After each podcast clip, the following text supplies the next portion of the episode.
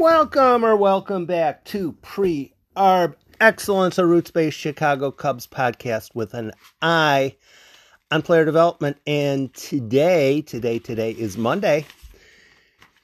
And the Cubs have designated for assignment Andrew Romine. Not a huge surprise. They've designated a Andrew Romine for assignment, bringing back David Bote to the roster. Again, not a huge surprise. Um, I did, I, the biggest surprise to me was I didn't know that David Bote was ready to go yet, but David Bote is good to go yet. So Andrew Romine has been designated for assignment, which means the Cubs have 39 players on their 40 man roster. And something that probably doesn't get talked about enough in baseball and Major League Baseball and all that kind of stuff is how useless it is, how useless it is to have a vacant spot on your 40 man roster for any extended sort of time at the major league level. During the offseason, it makes perfect sense to be down to 34, 35, 36. And then once the regular season starts getting close, you get up to 38, 39 because you ha- with the open spot in the off season, it becomes easy to claim someone on waivers in a panic situation from another team. Another team gets into a situation where they have to create a 40 man roster spot. They try to sneak a certain player through the waiver wire so that they can get him back, um, so, so that they can keep him though not on the 40 man roster, if you have an open spot on your roster, if you only have 38 or 39 players on your roster when someone is doing that, it's very easy to take advantage of that situation. You don't have to do a situation where we're going to have to non tender someone if we add someone. During the off season, it makes very good sense to have 37, 38, 39 players on the 40 man roster. In the season, there's really not much of a, there's really not much of a benefit. There really isn't that much of a benefit. So the Cubs currently have 39 players on their 40 man roster. Is there anything that would be somewhat logical that they ought to consider doing to rectify that. I've been looking at players getting DFA'd recently. I haven't been as studious at it, uh, at it as I have been in some instances, but yeah, I've been paying a little bit of attention. And one name that intrigues me a bit of the players that are going to be being run through waivers, and I wanted to get this done now because the news could be breaking in half an hour or 45 minutes. I don't know. Uh, Taylor Williams. Taylor Williams is a reliever. You may know him from his time with the Brewers. He was a fairly good reliever uh, with Milwaukee. This year he was with, oh, criminy sakes, who was it that Taylor Williams with? San Diego? Uh, whichever team he was with. Some, but he, he was in one of those situations where a team had to activate someone, and to activate someone, they had to let someone go, and Taylor Williams lost out. Taylor Williams' ERA is below two this year. Now, I haven't seen in depth analyses of his, you know, pitch lab data or anything like that.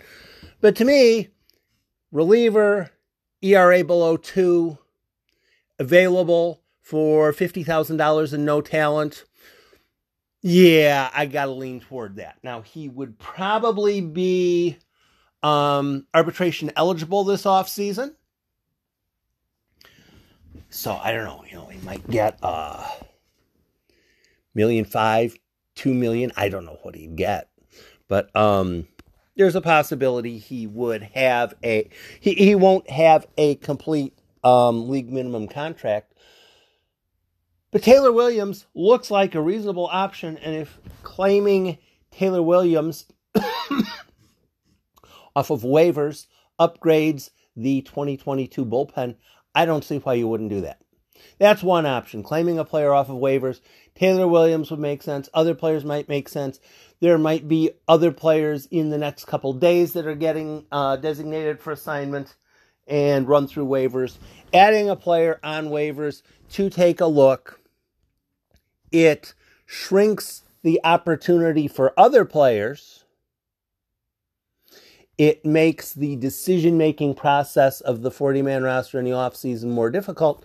But let's say the Cubs decide let's take a chance on Taylor Williams. They bring in Taylor Williams. For one reason or another, he's just he's just not the thing. He's just not the thing. He, you know, too wild, to to whatever it is. Well, then you're non-tender him. You non-tender. It's it's not a um, horrible mistake to claim a player on waivers, and eh, it didn't work. Didn't work. Uh, I, I I would certainly consider claiming Taylor Williams off of waivers. So if the Cubs are not going to claim Taylor Williams off of waivers, who else makes sense as far as a call up? One name on my list of potential players, let's see, do I have one? Denys Correa is in South Bend. And I'm contemplating him for the 40 man roster in the offseason. He's in South Bend. He's not going to come up to Chicago right now. You, you just that's not how it happens. Now you have to be in Iowa to get called up to Chicago. Nelson Velazquez, he's in Tennessee. He's not going to get called up. Three potential names that I see that might be worth calling up, might be worth calling up. Brendon Little, Ethan Roberts, and Jared Young if you're not going to claim someone on waivers, you might as well consider calling up one of those three names. However, those three names, all three of them, there could be a circumstance where you wouldn't want to add them to the 40 man roster this offseason. And and if you don't want to add them to the 40 man roster in the offseason, you certainly don't want to add them to the 40 man roster in season. It's a coin flip on Brendon Little, Ethan Roberts, and Jared Young. It's an absolute coin flip. And if the Cubs are planning on calling up any of the three, irrespective of what happens the next, what, four weeks in the minor leagues, then you might as well call them up now if you're not going to claim someone. See how there's like a whole bunch of combinations and permutations and all that kind of stuff?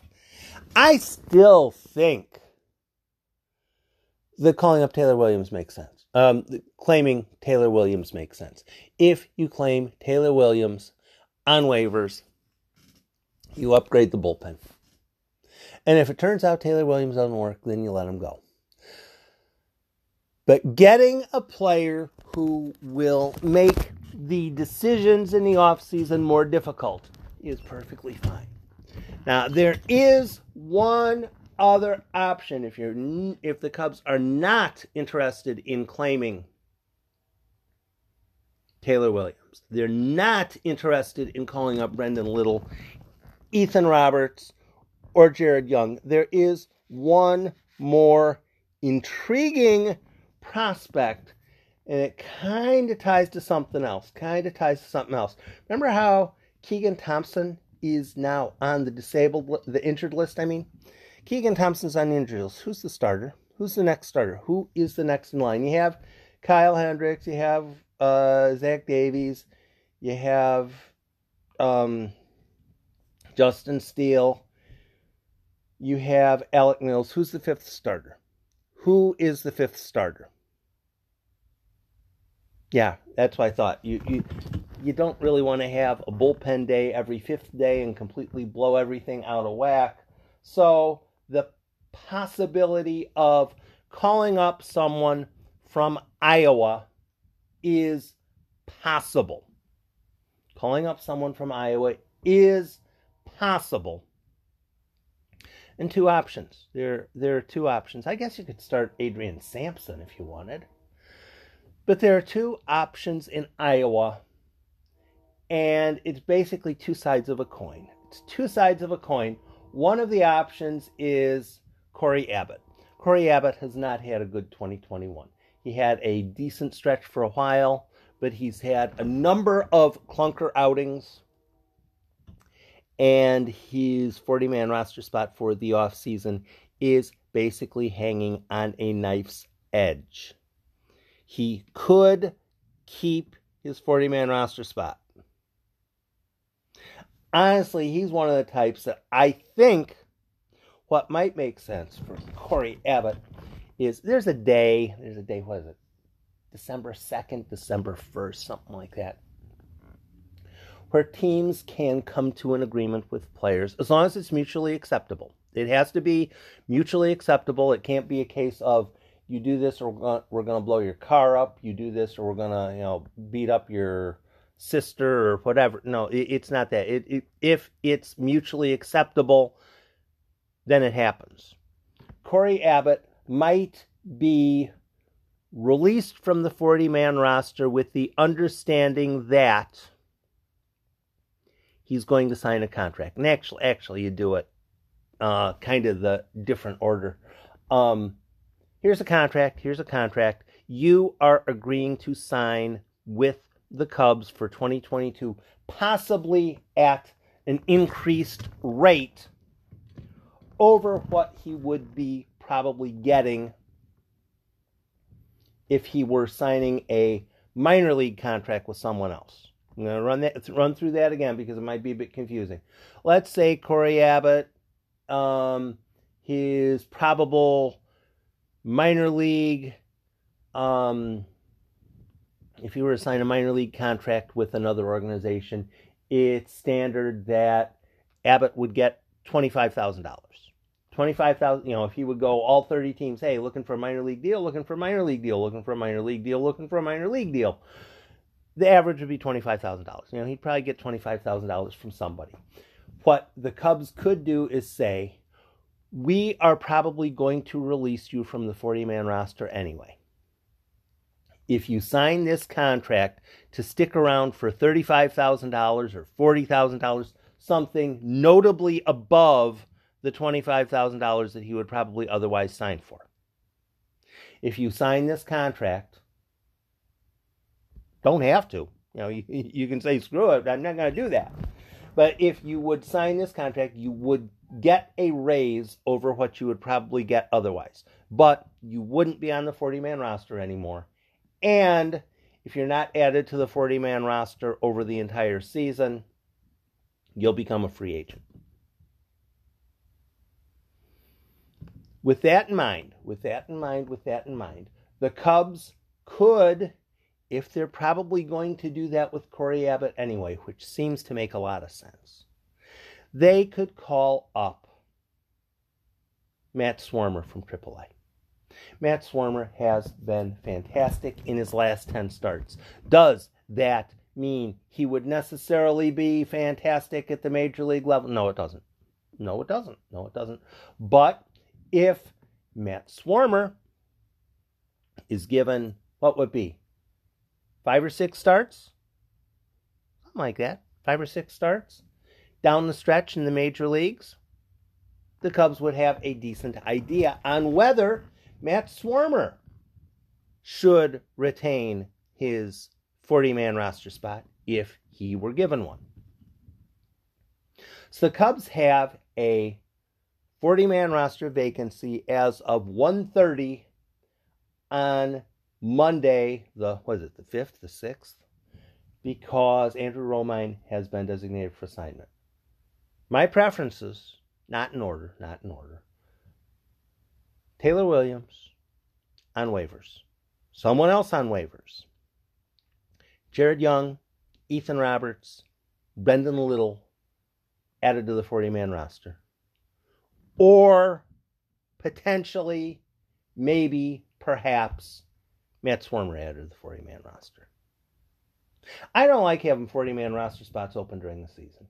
I don't like having 40 man roster spots open during the season. After all, you can claim someone on waivers. Claim someone on waivers that about nobody in Chicago has ever heard of. I have absolutely no idea who this Frank Schwindel guy is. He'll let him play. You let him play, you see what he does. You let him play, you see what he does. I'm very much in favor of that mindset. Thanks for stopping by. Have a great rest of your Monday. Enjoy the Cubs Reds game, which has just started. And had I not been a little bit slow on the uptick, or is it uptake, um, I probably would have done this podcast before the game started, but I didn't. Have a great Monday.